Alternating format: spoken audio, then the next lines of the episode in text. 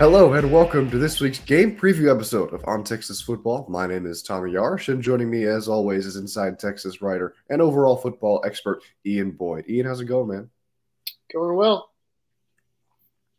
Awesome. Great to have you here with us, and good to see you win a couple last night against Gonzaga. I know we were talking about that a little bit in the pre-show, wishing that we could use our Prize Picks picks uh, over for that game earlier this week, as the Longhorns just blew the Bulldogs out of the water. But unfortunately, uh, we couldn't have made any money on that. Yeah, were you able to stay up and watch it? You I young, was. Young college guy in your central time zone. I fell asleep on my couch, um, but when I fell asleep, the Texas had like a twenty-point lead, and uh, it appears that they maintained it. But I, I think I missed I missed that um, clip that's going around now where uh, Dylan Mitchell dunks a lot. Dylan Mitchell sequence, yeah. They um, inter- they break up a pass and then another lob, all in the span of like like thirty-two seconds or something. So I had, yeah. to, I had to watch that on the highlights like a chump this morning. Yeah, Dylan Dylan Mitchell is a special kid, and he uh, he won't be here long, so enjoy him while you've got him, Longhorn fans. Uh, like I said, Ian, good to have you with me. Uh, let's start with last week's results for Texas football against T C U. I think a lot of folks, myself included, did not see the game playing out as a defensive showcase, but that's exactly what it was. Longhorns were only able to put three points up on the offensive side of the ball, but conversely, they played pretty well on defense. Are you surprised with how this game turned out?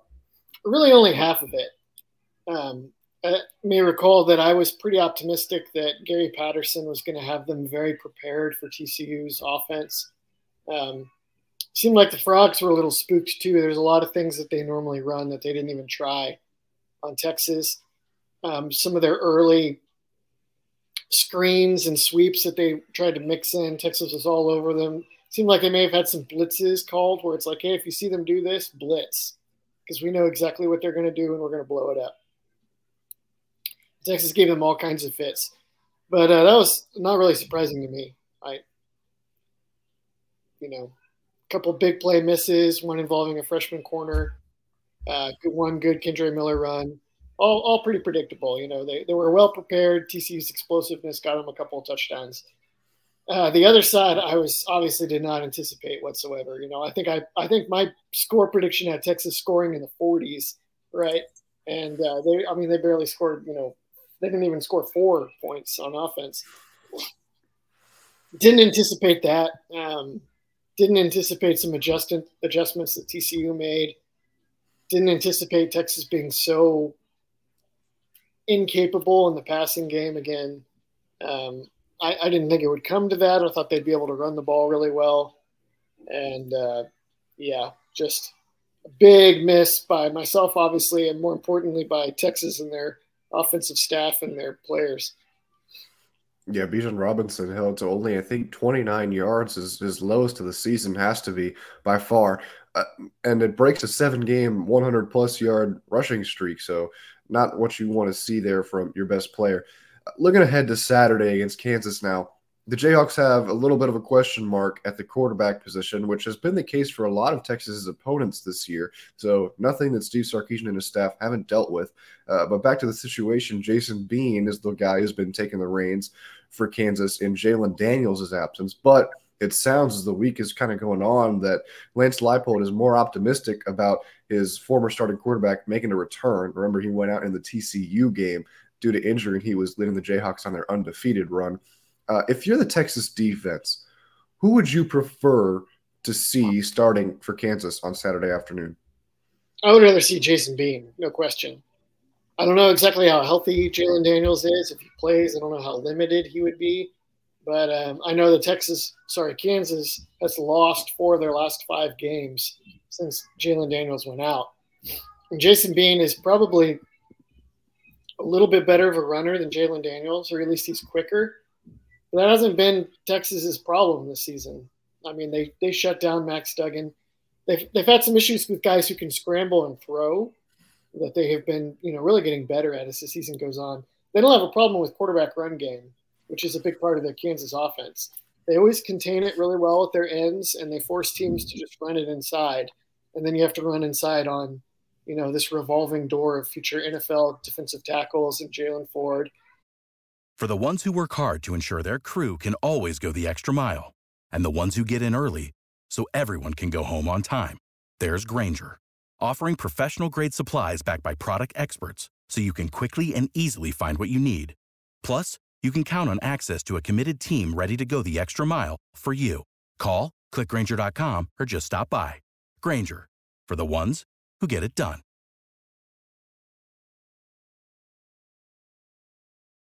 So um, the much bigger concern is definitely the more capable passer, which is Jalen Daniels. And, you know, he's the guy that uh, got in into the season late in the year last year is when he took over for them. Um, and uh, I think Texas was his maybe his first start and his second appearance of the year, something like that. And you know, we all remember how that went. So I don't, I don't think they want to. I don't want. I don't think they ever want to see that guy again if, if it could be helped. Yeah, sadly, don't don't want to remember on that. If you're a Texas fan, I don't want to remember it either. Uh, Aside from that, there isn't a better way to enjoy watching your favorite team than by playing daily fantasy sports with our friends over at Prize Picks. Prize Picks is the simplest form of real money daily fantasy sports and just pits you against the numbers. Whether you're a fantasy sports nut or a casual fan looking for some excitement to add to the games, Prize Picks is the perfect game for you. It's the best way to have action in the games in states like Alabama, Florida, Texas, Kentucky, Georgia, and over seventy percent of the United States and Canada, excluding Ontario. You simply select two to five players and predict if they will go more or less than their Prize Picks projection. You can win ten times your money on any entry. This week, we'll be taking Dylan Gabriel with less than two hundred fifty and a half passing yards and Max Duggan with more than two hundred fifty-five and a half passing yards. Download the Prize Picks app or visit prize picks dot com and sign up using the code LONGHORNS for to get an instant one hundred percent bonus up to one hundred dollars on your first deposit. So if you deposit one hundred dollars, Prize Picks gives you one hundred dollars. If you deposit fifty dollars, Prize Picks gives you fifty dollars, so on and so forth.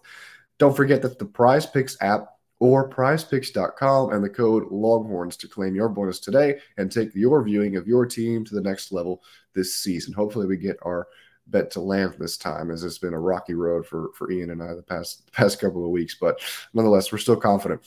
Uh, sticking with the offense, Ian, for Kansas, Devin Neal is a guy who's been really impressive through the last two weeks. A combined four hundred fourteen yards on the ground for him. He ran for over two hundred in his last outing.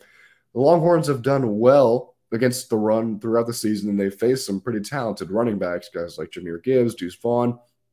Is there something that stands out about that stands out to you about Devin Neal from some of the other running backs that Texas has seen? And if so, what's different about his style of play? He's probably um, most similar to the guy they just played, Kendra Miller. He's got, he's a little stouter. I, I see him listed at five eleven, two hundred fourteen pounds. Um, those fluctuate every year on those rosters. So, but I, he, he's a, he's pretty compactly built. Is a little thicker than somebody like Deuce Vaughn. I noted, as explosive as he was, if you catch him, he's only like one hundred seventy pounds. So he's not as hard to get down if you can get a hold of him. Uh, Devin Neal's a little more, has more power, a little more of a cut and go, run through the wash kind of guy. So uh, that I'd say that makes him a little more dangerous to Texas, since what they're scheme tends to encourage guys to try to run through the wash and run through arm tackles and linebackers. And Neal's a little better suited to that than uh, Vaughn or, uh, you know, these other running backs you tend to get in the Big Twelve that are maybe a little smaller and faster. Um, I don't think Texas is afraid of Devin Neal or terrified, but he is, he is a, a legitimate talent, unlike we've seen at Kansas in a lot of past years when they were terrible. And uh, he's kind of the engine of their offense, so he'll be uh, he's kind of the, the guy to look out for. And there's some others to look out for on the receiving side of the ball. It's really spread out a lot. There's five different receivers with more than three touchdown receptions, so Lance Leipold has a lot to work with. What name would you say is the biggest threat to this Texas secondary and needs to be held back on Saturday? You know, I would say the tight ends. Um, the tight ends have eight combined receiving touchdowns. Um, they have this guy. They have Mason Fairchild as their big main tight end, but they play with two tight ends a lot. The second guy is this guy that's only six feet tall named um, Jared Casey. Uh, Texas fans may or may not remember him. He's a walk-on that uh, got his first heavy action last year against, drumroll, Texas. And he caught the winning he caught the winning score on the – was it a two-point conversion or – Two-point conversion, yeah. yeah that, that's him.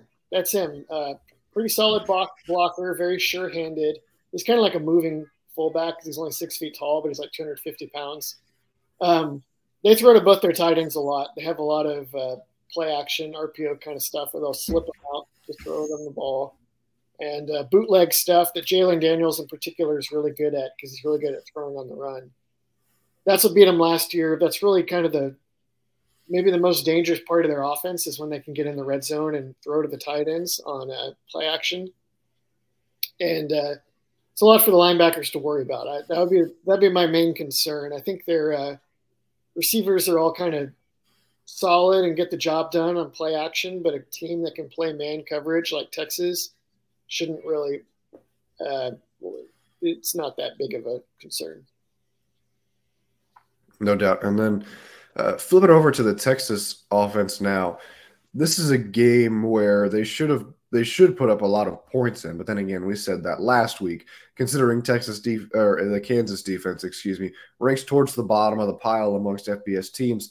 That being said, like I mentioned, they're coming off one of, if not their worst showing on offense all season. Where do they find success to move the ball down the field and put points on the scoreboard this week? Kind of the million-dollar question. Um, I I expect that Kansas will steal what T C U did to the extent they can because they run a pretty different defense. But just the main principle of um, we're going to play up tight, we're going to load the box, we're going to make you prove you can throw it over our heads to Xavier Worthy. I think T C U, somebody, whoever it was on Inside Texas, I can't remember the member's name, but if they want to gloat on me, feel free to do so. Somebody asked me, you know, Kansas State loaded the box a little more in the second half, stopped the run game, and someone was like, well, what happens when T C U does that in the first half? And I was like, well, they're not going to because, for one, that's a pretty risky strategy, and you can get down big. Um, teams usually only do that when they when they have to, when they're already way behind Texas. That's when they load the box. That's when they need to get the ball back. And if they do, Texas will probably just be more aggressive and burn them over the top. So you kind of almost hope T C U does load the box from the beginning of the game. Well, they did load the box, and Texas did not burn them at all. Um, and so now, like, if you're Kansas, obviously you're just going to make Texas prove that they can beat that strategy against you. Like, they may have a plan B, but your starting point has to be like, hey, this quarterback, Quinn Ewers, seems rattled. Um, we got him on the road. I don't know what the weather in Lawrence will be, but I bet it's not going to be that nice. And uh, let's, you know, if we can make them play left-handed and load the box and shut down Bijan, let's try it and see what happens. Um, Texas solved for that a little bit against T C U at the end of the game by just kind of spreading them out and throwing it in the flats to Jordan Whittington on R P O screens and things like that. They should. They probably need to be prepared to turn to that page of the playbook a lot faster this week. If they come out there and they're having problems early again where they just cannot find Worthy down the field uh, to save their lives. Amplify your career through training and development solutions specifically designed for federal government professionals. From courses to help you attain or retain certification, to individualized coaching services, to programs that hone your leadership skills and business acumen, Management Concepts optimizes your professional development. Online, in person, individually, or groups, it's training that's measurably better. Learn more at management concepts dot com. That's management concepts dot com. And speaking of finding Worthy downfield, I want to touch on Quinn Ewers here. A lot of people have blamed Texas's offensive struggles in weeks past on Ewers. He's he's struggled, no doubt about it, really, and all season long, especially when it comes to finding the deep ball, he's struggled especially.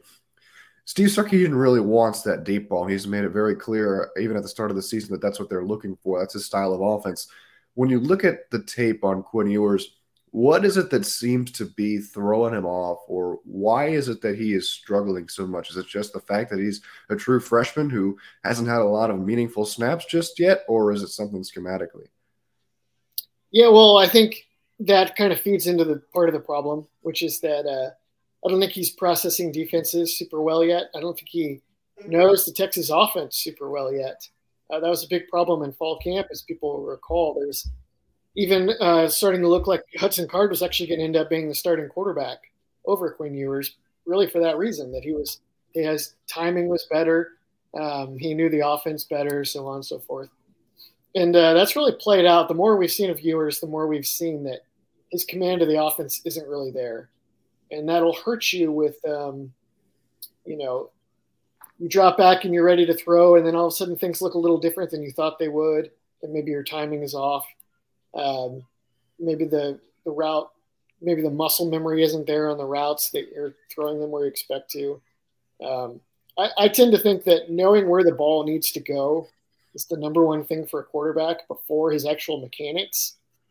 If you know where the ball needs to get to, then you're, you can just kind of train your body to figure out how to get it there. Um, and I don't think Ewers always knows firmly where to go with it, especially if his first read is taken away. Or it's or the angle is not what he expected, or, or what have you. But um, then beyond that, there are mechanical issues. Uh, Quinn Ewers has never had terrific footwork, in part because he doesn't need it. He's one of the best just pure arm throwers I've ever seen in the game of football. Um, and that's gotten him into a little bit of trouble, I think, where uh, he's, he's, he's felt rushed. His mechanics have been so bad that it, it finally gets to the point where it impairs his ability to throw a, an accurate or timely ball on some of these throws. Now, Quinn Ewers, I, I mean, he made a couple throws against T C U. It was a terrible game by Ewers, but he still made one or two throws that were like, wow, you don't see a lot of guys that can make that throw. But the consistency is just not there at all. Um, I don't think he's comfortable. I don't think he has a rhythm. I think he's feeling pressure and rattled. I, just guessing that he's feeling that way, just watching the way he plays. He does not look like he's got a firm command of what's going on around him. And uh, I don't know, either they need to to try things that he's a little more comfortable with if they exist, or this is just going to be a thing where he has to work through this. And then you hope that that fuels a really productive offseason for him. Texas uh, let up a sack on, on Ewers pretty early in that T C U game, and it seemed like he was a little bit rattled after that, to to back up your point. And then even he mentioned in, in press conferences earlier this week that his footwork has been off, and that has been part of the issue with getting the ball downfield incomplete. Um, speaking of the Texas offense, the, the run game was completely eliminated, not a factor against T C U.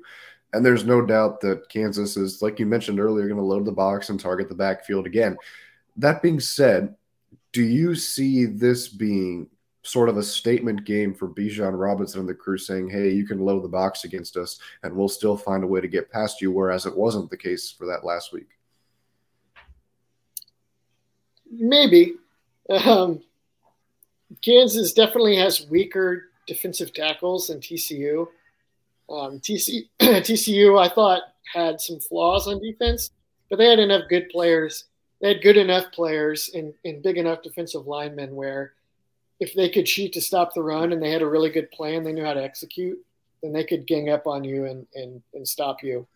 And uh, Kansas Kansas could probably load the box against Texas and still get moved and pushed around a little bit uh, because they're um, they just don't have, you know, demonic nose tackle or uh, Dylan Horton. They don't have guys like that on their team.